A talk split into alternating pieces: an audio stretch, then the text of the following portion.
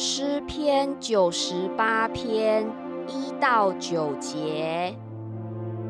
你们要向耶和华唱新歌，因为他行过奇妙的事，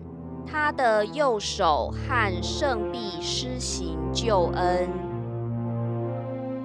耶和华发明了他的救恩。在列邦人眼前显出公义，他向以色列家所发的慈爱，所凭的信实，地的四极都看见我们神的救恩，全地都要向耶和华欢乐，要发起大声欢呼歌颂。要用琴歌颂耶和华，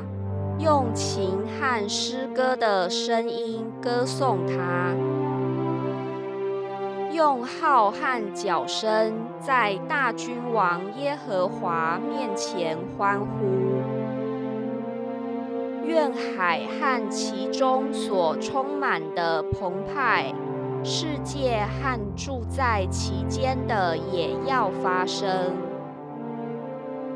愿大水拍手，愿诸山在耶和华面前一同欢呼，因为他来要审判遍地，他要按公义审判世界，按公正审判万民。